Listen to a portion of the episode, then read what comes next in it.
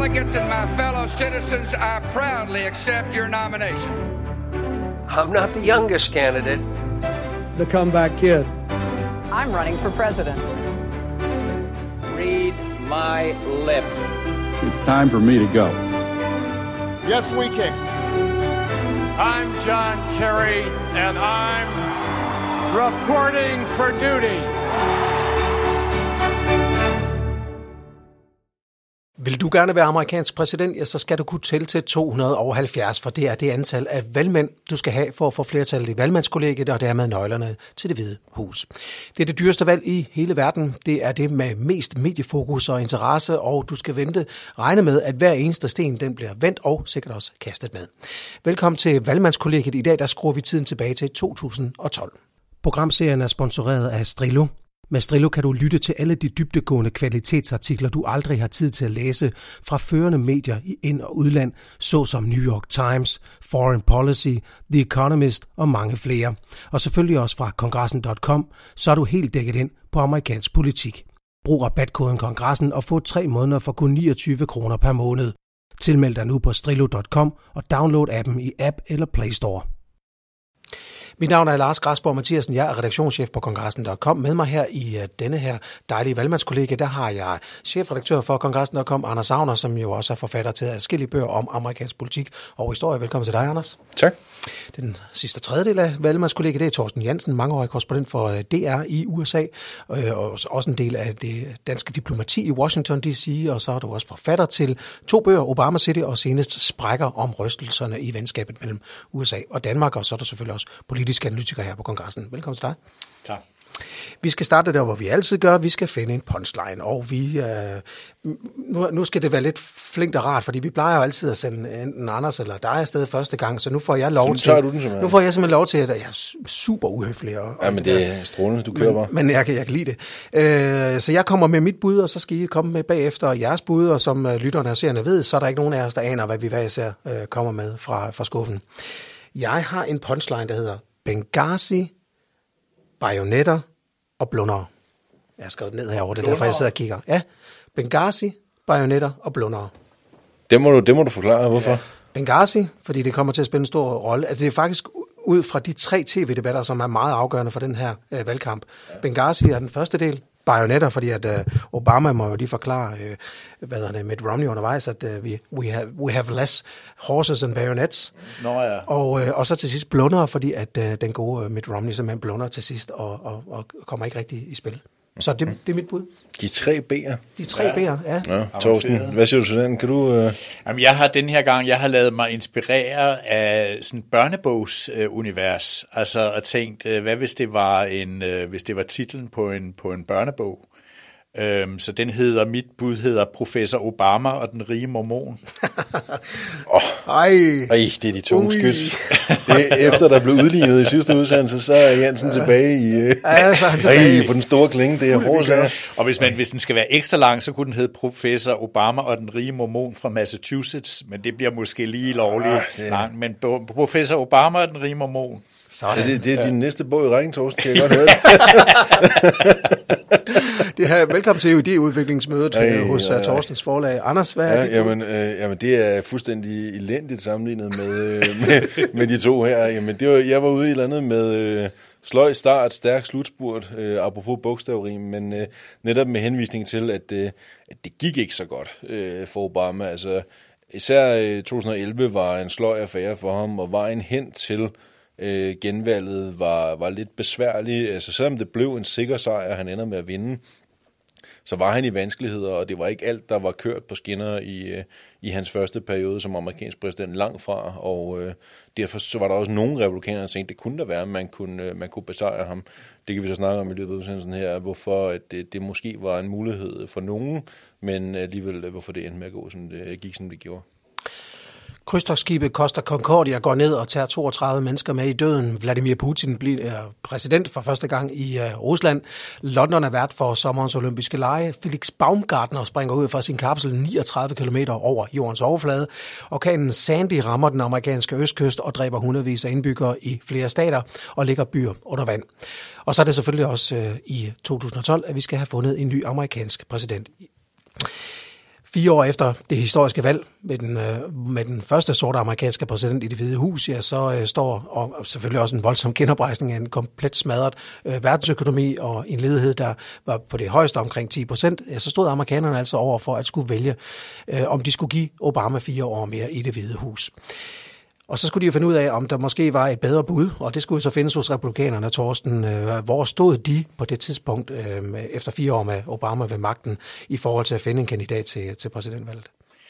Jamen, de, de stod ikke med, nogen særlig, øh, med noget særligt stærkt felt. Altså, det er måske øh, det svageste felt, man har set i, i mange år. Altså, Ej, det og det var der, skidt. Hvad? Ja, det var virkelig skidt. Ja, det var, det var ikke så godt. Øh, og, og det var, hang jo sammen med, at, at at Obama havde klaret det ret godt, altså i den første periode, altså i forhold til, at han øh, trådte til midt i, i finanskrisen, så var den amerikanske bilindustri blevet reddet, Wall Street var blevet reddet, der havde også været nogle, øh, nogle skærpede regler i forhold til at, at modvirke, at, at det kunne ske igen. Øh, så han havde håndteret de der øh, store øh, konflikter, han havde, øh, øh han havde løst den her øh, sundheds, øh, altså han havde kommet med sin sundhedsreform i, i, øh, i 2010, altså som jo var øh, en kolossal sejr. Altså, det kan næsten ikke understreges nok, hvor mange. Altså, det, det lykkedes jo ikke øh, Bill Clinton i løbet af to perioder. Altså, det var en kolossal sejr, og ligesom få knækket den her øh, gordiske knude omkring, hvordan laver man et system, som ikke smadrer alle dem, som er glade for den private sundhedsforsikring, de har, men skaber en, en anden løsning, som så også var privat baseret, men hvor man så tvang øh, forsikringsselskaberne til at tage øh, nogle af dem her ind, som ikke kunne få forsikring. Så en super øh, pragmatisk øh, god løsning. Så han stod stærkt, og det vidste de godt i det republikanske parti. Så det var et svagt felt hos demokraterne, Anders, der skulle de også finde ud af, om de skulle fortsætte med den uh, stil, eller man skal sige, nogle af de slogans, de havde for tidligere, hope, change, yes we can, og alt det, de kom i, med i 2008 hos Obama. Hvad, hvad, var deres, uh, hvad var det, der kom til at, at galde i øh, kampagnekontorene hos demokraterne i, i 2012? Og hvis deres, deres slogan var ikke helt lige så kreativt, eller lige så catchy, som det, de havde kørt med i, i 8, for det hed bare forward. Altså, der var ikke øh, så meget mere end det. Øh, det er ikke, fordi man på samme måde så folk spænde rundt med t-shirts øh, med ordet forward, som man så rende rundt med Yes We Can eller Hope i, i 2008. Men man kan sige, det der måske i virkeligheden også var, var værd at nævne her i forhold til, hvad demokraterne gik og baksede med op til, til den her valgkamps start, det var jo, at Obama i hvert fald øh, kortvarigt overvejede en udskiftning af Joe Biden, fordi det gik ikke så godt. Altså, øh, som du selv nævnte i, i oplægget før, du havde en situation, hvor at ledigheden var meget høj, og øh, også i forlængelse af det, Thorsten taler om før med, at du har fået indført sundhedsreformen. Ja, det er rigtigt. Men øh, kontrareaktionen som følge af var altså, at øh, Tea Party-bevægelsen for alvor fik, øh, fik fat og bragede gennem øh, muren og ind i øh, kongressen ved midtvejsvalget i 2010 i en sådan, øh, med sådan en styrke, at det ender altså med, at huset, repræsentanternes tipper, og at kongressen dermed splitter, øh, efter at demokraterne har siddet på begge kammer, og derfor kunne lave sundhedsreform, så tipper det. Og det er altså noget af et banesår at give en amerikansk præsident, fordi Tea Party-bevægelsen, de har den her grundlæggende opfattelse af, at øh, kompromis, jamen, det er ikke noget, vi bruger. Det er alt eller intet. Og de er sendt til Washington med opfattelsen af, at det mandat, de har, det er, at man redder landsbyen ved at brænde den ned. Og det er det, de kører med. Og der er helt lukket. Altså, der er intet tværpolitisk samarbejde overhovedet, og de presser også deres egne, mere moderate republikanere, som måske egentlig synes, at vi plejer da godt at kunne snakke sammen øh, på tværs af partiskæld, vi plejer da godt at kunne finde løsninger. Altså folk blandt andet som John McCain og så videre. Det stopper. Øh, Tea Party-bevægelsen vil simpelthen køre tale om det, og de ligger et ton tungt pres, og det lammer øh, Capitol Hill fuldstændig. Det, der så sker, det er så samtidig også, at Obama kan ikke rigtig Altså, det går bedre med økonomien i løbet af, af hans valgperiode, men det er stadigvæk tungt. Altså, som du selv nævner, da det værste er det helt op på 10% nationalt. Det er sådan i begyndelsen af, af 2010. Så begynder det langsomt at falde, men det er stadigvæk ikke sådan, så han på noget tidspunkt kigger på udviklingen og tænker, det kører da meget godt. Øh, det her, den er derhjemme øh, uden problemer. Og derfor ved vi også nu, og grund til, at vi ved det her, det er fordi Bob Woodward, den legendariske Watergate-journalist, som jo øh, har et fantastisk forfatterskab øh, kørende stadigvæk den dag i dag, Jamen, han skrev en bog, der hed The Price of Politics. Og i The Price of Politics, der kunne han fortælle, at øh, man faktisk overvejede fra Obamas side, om han skulle udskifte Joe Biden med Hillary Clinton. Og øh, simpelthen med den øh, tanke, at det kunne give noget ny dynam- øh, dynamik, at det kunne give en eller anden form for revitalisering af et præsidentskab, som godt kunne bruge lidt nye vitaminer. Fordi nu havde man jo ligesom fået noget erfaring indenbords øh, i løbet af Obamas første embedsperiode, så måske havde man ikke helt så meget brug for Biden længere, som man havde haft det tidligere. Man undersøgte faktisk i enkelte fokusgrupper, øh, om hvorvidt det kunne betale sig, men man fandt ud af, at det man vandt ved at tage Hillary ind, var øh, ikke tilstrækkeligt, øh, og i forhold til, hvor meget man kunne risikere at tabe ved at lave udskiftninger, og hvad det kunne sende signaler, så valgte man at holde fast i, øh, i konstruktionen Obama-Biden. Men det var faktisk en, en overvejelse, som også ret tydeligt viser, at det gik ikke helt som Obama gerne ville det. Og så kan man sige en sidste detalje øh, omkring, hvor han var henne, og hvad det egentlig var, der var medvirkende til, at han begyndte at få noget vind i sejlene. Det skete i starten af maj måned 2011, da han kunne gå på, øh, på national fjernsyn og fortælle amerikanerne og resten af verdens befolkning, som så med, at øh, nu var det faktisk efter 10 års øh, jagt lykkedes amerikanerne at finde og dræbe Osama bin Laden. Det gav hans øh, popularitet et gevaldigt boost, øh, men også øh, et tiltrængt boost, fordi det var en præsident, der var noget i defensiven, og øh, som i hvert fald ikke øh, bare en til en kunne føle sig sikker på, øh, på fire år mere. Vi skal lige kigge øh, hos øh, republikanerne, fordi som vi snakkede om øh, i, i 2008, så, så blev der meget af det der øh, kulsejle, den kampagne for to, øh, John McCain, som jo på papiret var en fantastisk øh, præsidentkandidat, men han valgte jo en vicepræsidentkandidat i Sarah Palin, som var med til at kulsejle den konstellation voldsomt.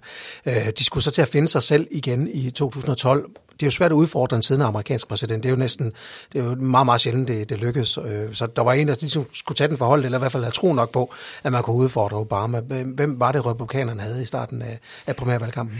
Jamen netop af, af de årsager, som, som Anders er inde på, altså Tea Party-bevægelsens øh, store gennembrud under midtvejsvalget i 2010, så er det, at, at Newt Gingrich øh, ser sin mulighed for at, og komme tilbage på den politiske scene. De fleste havde nok troet, at hans tid var forbi, men han kommer tilbage, og det lykkedes ham faktisk at vinde øh, South Carolina ud over sin egen øh, hjemstat Georgia.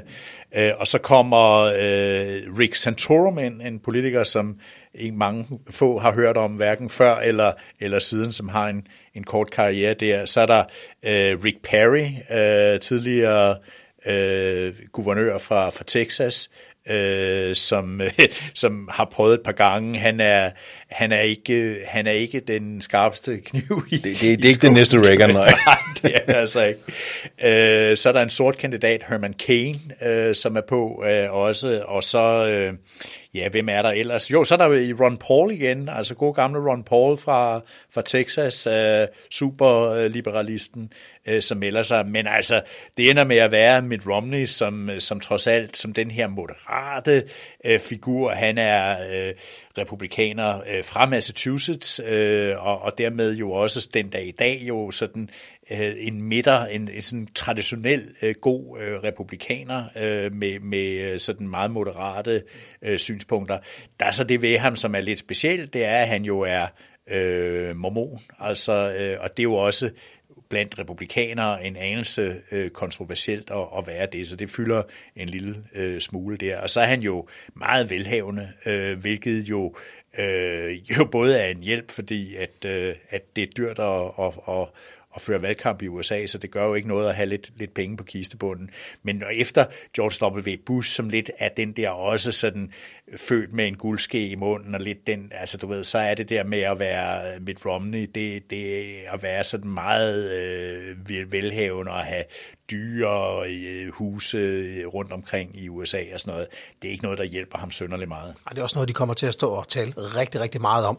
Men når man så på en debatscene ligefrem udfordrer en af sine modkandidater med et 10.000 dollars bet, Altså det gjorde han jo også undervejs. Han sagde, vil du væde 10.000 dollars, om et eller andet var rigtigt eller forkert, så sender man jo også et signal til et USA, som på det tidspunkt stadigvæk kravler ja, ja, op på knæ ja. efter en forfærdelig krise, at her krasser krisen altså åbenbart ikke. En anden udfordrer, som vi kom ind på, du sagde du, Rick Santorum, han havde meget, meget kort øh, opblomstring i den her kampagne. Øh, han er jo også lidt interessant, fordi at internettet er jo et, et dejligt sted, og et af de steder, hvor internettet nogle gange slår igen, det er jo, at det er jo meget demokratisk. Derude, der kan man i hvert fald blive udfordret på, hvad man nu end kommer til at stå på mål for. Rick Santorum havde udtrykt øh, re- relativt homofobiske øh, udsagn og, og synspunkter, blandt andet snakket om, at der, der skulle i hvert fald ikke være plads til ligestilling på den front, der hverken i militæret eller i samfundet, og at, at der var noget galt med dem, der var homoseksuelle. Og det fik jo så nogle af aktivisterne til at gå til tasterne, og øh, en, en herre, som, øh, som øh, var en, en kendt øh, skribent på det tidspunkt, nemlig øh, hvad hedder det, øh, Dan Savage, øh, som også havde nogle radioprogrammer, podcast osv., og som havde nogle klummeskribenter.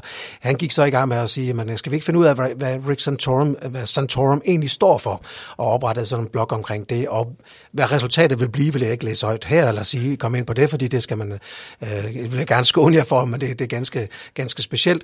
Men det blev så voldsomt, den her kampagne, at, at det faktisk overtog øh, Santorums kampagne fuldstændig. Hvis man søgte på Rick Santorum, så kom de her hjemmesider frem med de her øh, slogans, der, der jo altså øh, var ganske... Øh, skal vi kalde dem uh, alternativ i forhold til hans efternavn. Så hvis man i dag går ind og leder efter... En smule analfixeret, kan vi godt En sige. smule analfixeret, og, og, og tog så bogstaveligt talt pis på, på den måde, som Santorum han havde sådan nogle holdninger. Gå ind og, og tjek uh, Spread Santorum eller bare santorum.com, og uh, så kan du uh, selv tage resten derfra. Men det, jeg synes, det er en fantastisk historie i forhold til det her med, hvordan man uh, kan dumme sig som kandidat. I øvrigt forsøgt Santorum flere gange at få lov til at, at fjerne den her, uh, de her sider fra, fra nettet, men der var altså ingen hjælp at hente ved hverken Google eller nogle af de andre store søgemaskiner. Vi skal lige uh, tilbage til Iowa, uh, hvor at, uh, der jo uh, igen var usikkerhed omkring resultater fra starten af Iowa, er jo det her krokkes i starten af hele primærvalget, Anders, og uh, endnu en gang, jamen, så, så skabte det, det overskrifter op i, i Iowa. Jamen altså, man kan sige, vi var jo i en situation i 2012 omkring det republikanske caucus, hvor at uh, man jo nok egentlig regnede med, at Mitt Romney rimelig komfortabel ville kunne køre en sejr hjem. Han var den kandidat, der havde den største grad af navnegenkendelighed. Det betyder meget, især i de første øh, delstater også, hvor man skal møde vælgerne, fordi han havde været kandidat i 2008, øh, og var den sidste, øh, der, øh, der overgav sig, inden McCain så kørte videre.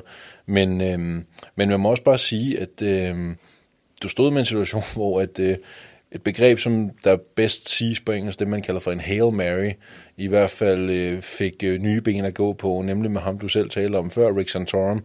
Fordi Santorum viste sig faktisk at være overraskende øh, godt kørende i forhold til at udfordre Mitt Romney i Iowa. Det endte også med at blive en gyser, og øh, der var faktisk ret stor usikkerhed om, hvorvidt det egentlig var Santorum eller Mitt Romney, der, der havde vundet Iowa. Og det er klart, altså det var ikke, fordi Santorum havde øh, mulighed for at køre videre og, og sådan for alvor tro Romney bagefter. Men det der med, at han faktisk kunne komme som underdog og spille lige op med en stor maskine, jamen det har gjort, at øh, i hvert fald vi har set både i 16 og også set det i, i den aktuelle 2020-valgkamp, at der er nogle af de her lykkeridere, som indimellem øh, tænker, det kunne jo være, at jeg også kunne lave en, en Hail Mary Iowa. Det kunne jo være, at jeg på en eller anden façon kunne overraske, og på den façon derfra køre min kampagne videre og se, hvad det så kan blive til. Og derfor er der altså rigtig mange, der gerne vil hen og prøve at møde vælgerne i Iowa. Hvis det så går galt derfra, så stopper de også lige med det samme. Men øh, den her Hail Mary øh, situation, som man havde i 2012 øh, i det republikanske parti, den har i hvert fald givet folk, der måske egentlig ikke helt har den tilstrækkelige tyngde blod på tanden i forhold til at give Iowa et skud, for det kunne jo være. Men øh, det blev altså øh, Mitt Romney, der derefter begyndte at krabbe flere og flere sejre til sig, selvom at Rick Santorum altså vandt øh, op i Iowa med 0,3 procent af, af de her korkestemmer.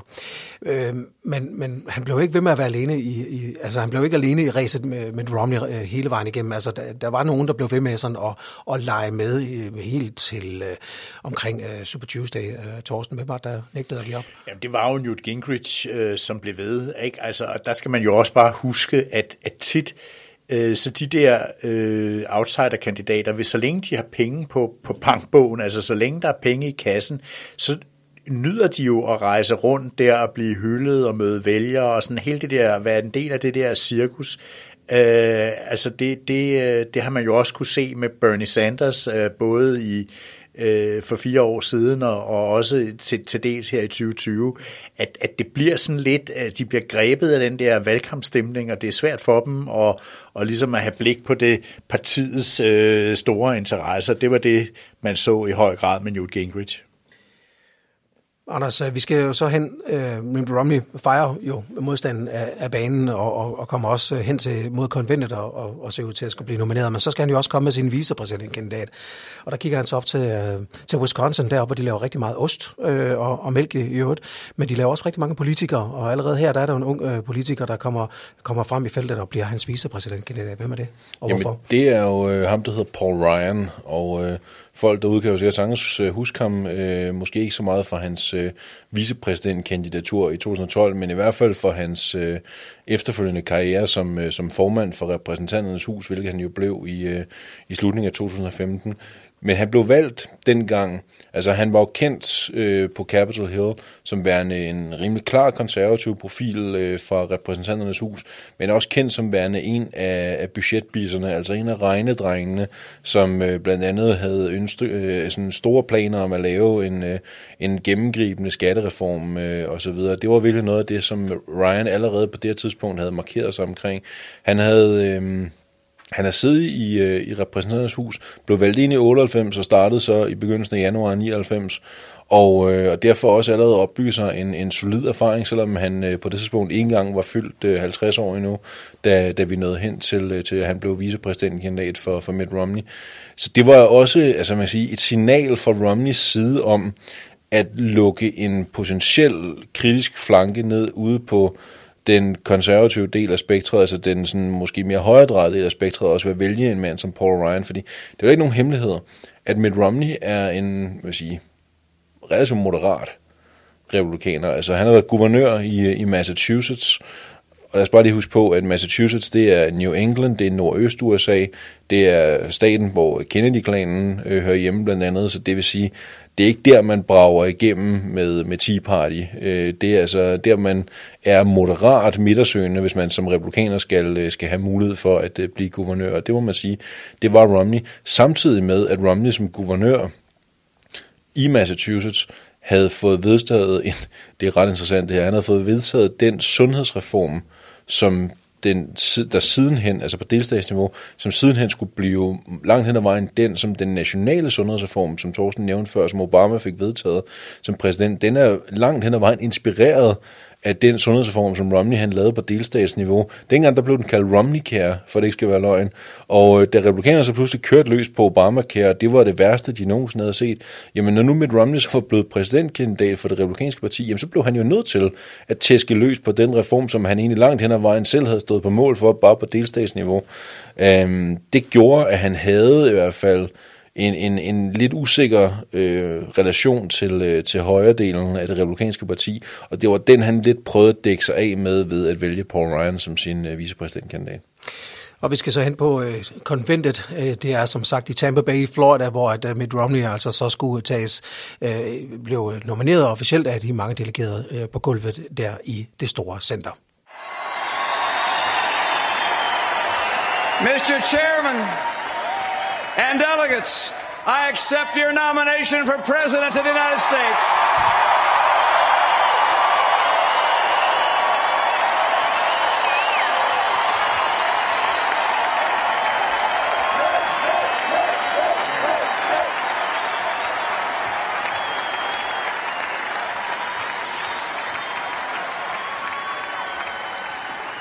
I do so with humility deeply moved by the trust you place in me.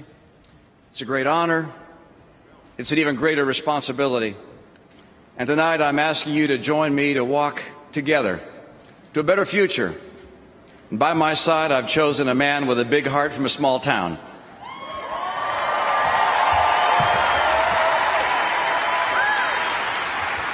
He represents the best of America, a man who will always make us very proud my friend and America's next Vice President, Paul Ryan.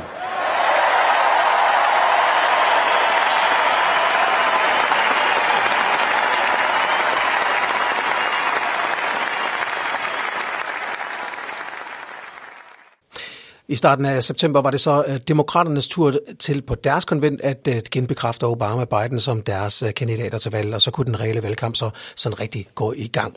Og det blev en valgkamp, hvor tv-debatterne havde en vigtig rolle. Det var også derfor, jeg ikke kunne lade være med at bruge min punchline på det. Obama han havde ikke helt banket rusten af sit taletøj, da, da det hele gik i gang. Han var knap så skarp, da den første debat fandt sted. Romney han rullede ham godt og grundigt. Hvordan så man det, Thorsten? Kan du huske det, den første debat? ja, jamen det er derfor, jeg kalder i titlen med professor Obama, fordi der var han jo virkelig professor Obama. Altså han følte jo, altså det var jo lidt ligesom øh, den gamle Bush, der kigger på uret. Ikke? Altså han gad simpelthen ikke at bruge tid på, på noget så åndssvagt som at sidde og øh, og diskutere øh, politik med sådan en inferiør person som Mitt Og så ovenikøbet på hans 20-års bryllupsdag. Jo. ja, så på hans bryllupsdag. Kunne det så ikke blive starter med at, at, at, at fortælle om, omkring det, hvor, hvor Romney så meget sjovt i øvrigt siger, jamen jeg håber næste år, det bliver lidt mere romantisk. Øh, ja, jamen, det er rigtigt. Altså, det, han gad ikke at være der. Altså, og det, det er skinnet ud af ham, at han ikke, øh, han ikke brød sig om det. Og, og, og John Farrow, som vi Øh, har talt om et par gange, Obamas taleskriver udtaler efterfølgende, altså at, at øh, han gad heller ikke rigtig at forberede sig, at han kan ikke bryde sig, at Obama kan generelt ikke bryder sig ikke om de her øh, debatter. Han synes, det er sådan noget gladiatorpjat, ikke? og han havde ikke sat sig ordentligt op til det, han havde ikke forberedt sig nok, og, og han bliver, som, som du siger, fuldstændig kørt over, øh, og det er en katastrofe, altså, og i Obama-lejren går de helt i panik over det. Så kommer han så voldsomt igen øh, i de næste to øh, debatter, som han øh, vinder meget klart. Ja. ja, fordi han kunne ikke gøre andet. Øh, Obama, han er jo en skarp retoriker, så han måtte jo gå hjem og banke det her rust af sig, og så ellers bare komme i arbejdstøjet. Hvordan så man det ved de, ved de næste øh, debatter? Jamen, hvis vi tager den anden af de tre, øh, så er det, hvor det er blevet til town hall-format, og de skal sidde, han og Romney, på de her barstole, og der er publikum, der sidder og hører på, og det er så Candy Crowley, en meget berømt øh, kvinde-tv-journalist, som, øh, som modererer dem. Og øh, Mitt Romney har på det tidspunkt udset sig muligheden for at angribe Obama omkring Benghazi. Fordi der har været den her øh, episode nede på det amerikanske konsulat, øh, hvor at, øh, det har endt med at koste øh, øh, flere amerikanske diplomaters liv. Det er blandt øh, ambassadør Chris Stevens er omkommet i forbindelse med, med de uroligheder og det angreb, der var på, på konsulatet. Og øh, Romney han har så øh, vurderet, at der han skal angribe Obama, det er ved, hvorvidt Obama nu rent faktisk ud at kalde det her for en terrorhandling, da det skete. Og øh, vi kan prøve at se klippet, øh, og så tale videre om det bagefter, fordi det er altså, øh, det er nok Obama, når han er allerskarpest, øh, det der er tale om, vi skal se nu. I, I think it's interesting the president just said something which, which is that on the day after the attack, he went to the Rose Garden and said that this was an act of terror. You said in the Rose Garden, the day after the attack, it was an act of terror. It was not a spontaneous demonstration. Is that what you're saying? Please proceed, Governor. I, I, I, want to make sure we get that for the record because it took the president 14 days before he called the attack in Benghazi an act of terror. Get the transcript. It, it, it, he did, in, in, fact, sir. So let me let me uh, call it an act of Can terror. Can you say that a little louder, Candy? He, he did call it an act of terror. It did as well take it did as well uh, take uh, two weeks or so uh, for the whole idea of there being a riot out there about this tape uh, to come out. You're correct this, about that. The administration, the administration indicated that this was a, a reaction to a, to a video and was a spontaneous reaction. They did. It took them a long time to say this was a terrorist act by a terrorist group. Please proceed, Governor. Jamen prøv at se, det er, så, er vi, så kender vi Obama igen. Ikke? Altså, det er også den mand, der satte det allerhårdeste angreb ind på Hillary Clinton tilbage i 2008, da, da han bare iskoldt konstaterer, you're likable enough. Altså, når han virkelig er, er i sit S, så sparker han den altså også øh, helt op i målhjørnet. Det må man sige. Han kan jo godt se her, Obama er jo gammel jurist, han er jo dreven ude i det her. Han kan godt se, at Romney er ved at begå en fejl. Han er ved at jogge direkte ned i en fælde, han selv har sat op. Og øh, Obama han sidder bare og venter. Du kører bare. Please proceed. Og det syger over også Romney. Vi kan jo se det i klippet her. Han bliver fuldstændig, hvad for noget? Hvorfor siger du det? Og det, det, det, der ikke, øh, det var ikke planen, og hvorfor gør han det? Og, og, og det er lige så snart, øh, at han så kan høre Candy Crowley sige, men han sagde faktisk, øh, jamen så er Romney jo godt klar over, at det var så den aften. Det kommer jeg ikke tilbage fra. Der fik jeg den så lige i tændingen, og nu kan jeg så bare ligge og vente på, at der er talt til 10, og så er dagens øh, match afsluttet, og nu står den så 1-1. Og den blev så til 2-1, fordi at øh, ved den tredje øh, tv-debat, jamen, så gik øh, Obama jo altså ud med både næb og klør og øh, ja, trukket bajonetter. Lad os lige tage et klip i den her øh, debat, som også blev ganske historisk. I think Governor Romney maybe uh, hasn't spent enough time looking at how our military works. You, you mentioned the Navy, for example, and that we have fewer ships than we did in 1916. Well, Governor, we also have fewer horses and bayonets because the nature of our military has changed. We have these things called aircraft carriers where planes land on them. We have these ships that go underwater, nuclear submarines.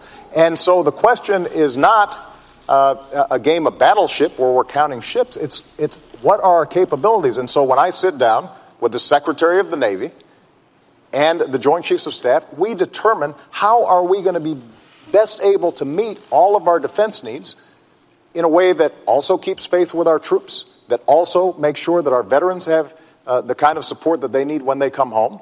And that is not reflected in the kind of budget that you're putting forward because it just doesn't work.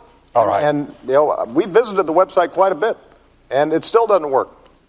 Man kan jo egentlig godt sige, at øh, det var jo lidt, lidt som at se Bob Dole mod, øh, mod Clinton i, i 96 om igen. Altså når Obama sådan rigtig godt gad og kom ud af, af fjerne og tænkte, okay, jeg må nok hellere gøre noget ved de her debatter, fordi selvom det er noget, jeg ikke bryder mig om, så er det noget, jeg skal kunne klare, og det kan jeg så også godt, så han gav den jo øh, fuld sankadus.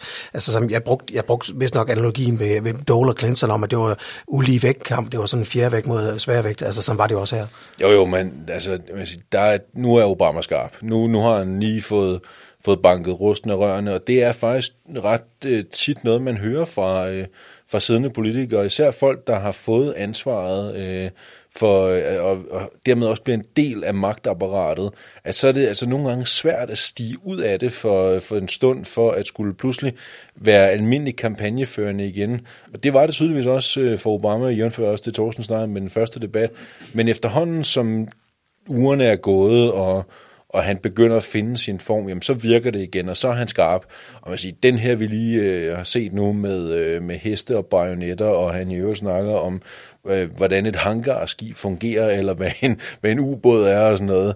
Altså, for det første er det jo hammerne effektivt. Pisse altså, for og, at sige det rent ud. Jamen, ja. og, og Romney, han sidder og prøver at smile sig ud af det, men han er godt klar over, au, au, det her, det gør ondt. Øh, nu, altså, hvis man skal blive i forhold til, til militærjargon, altså, der er virkelig en torpedo, der er sendt afsted efter ham øh, retorisk her, og han tager vand ind. Altså det, øh, og det gør han øh, jo hammerne effektivt, Obama, fordi han pander Romney så meget i tårne, at Romney han simpelthen ikke kan finde ud af at komme tilbage derfra. Altså, det er jo igen også derfor folk bagefter har kigget på den første debat med, med de to, og tænkte, jamen, der kan kun være den forklaring, som Thorsten han kom med før, nemlig at Obama gad ikke. Fordi når han gider, så er han fremragende, og det må man sige, det ser vi så både i den anden og den tredje debat, hvor god han kan være, når han strammer sig ind. Og strammer sand, øh, det gjorde han så meget, at øh, den øh, 6. November, tirsdag den 6. november, der gik 129 millioner 85.000 og 410 amerikanere til stemmeboksen rundt omkring i landet, og 65 millioner 915.795 af dem gik til Obama. 60 millioner 933.054 satte kryds ud for Mitt Romney, og i procenter giver det 51,06 mod 47,20. Valgmandskollegiet det endte med 332 til Obama og 206 til Mitt Romney, og dermed kunne familien Obama så fortsætte med at have postadresse på 1600 Pennsylvania Avenue i Washington D.C. i fire år endnu. Tonight, More than 200 years after a former colony won the right to determine its own destiny, the task of perfecting our union moves forward.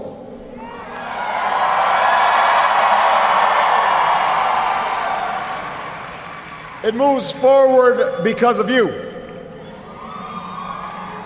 It moves forward because you reaffirmed the spirit that has triumphed over war and depression, the spirit that has lifted this country from the depths of despair to the great heights of hope, the belief that while each of us will pursue our own individual dreams, we are an American family and we rise or fall together as one nation and as one people.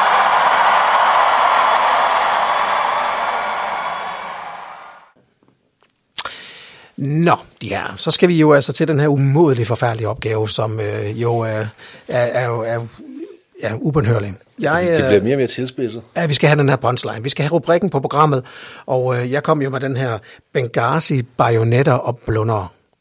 Torsten?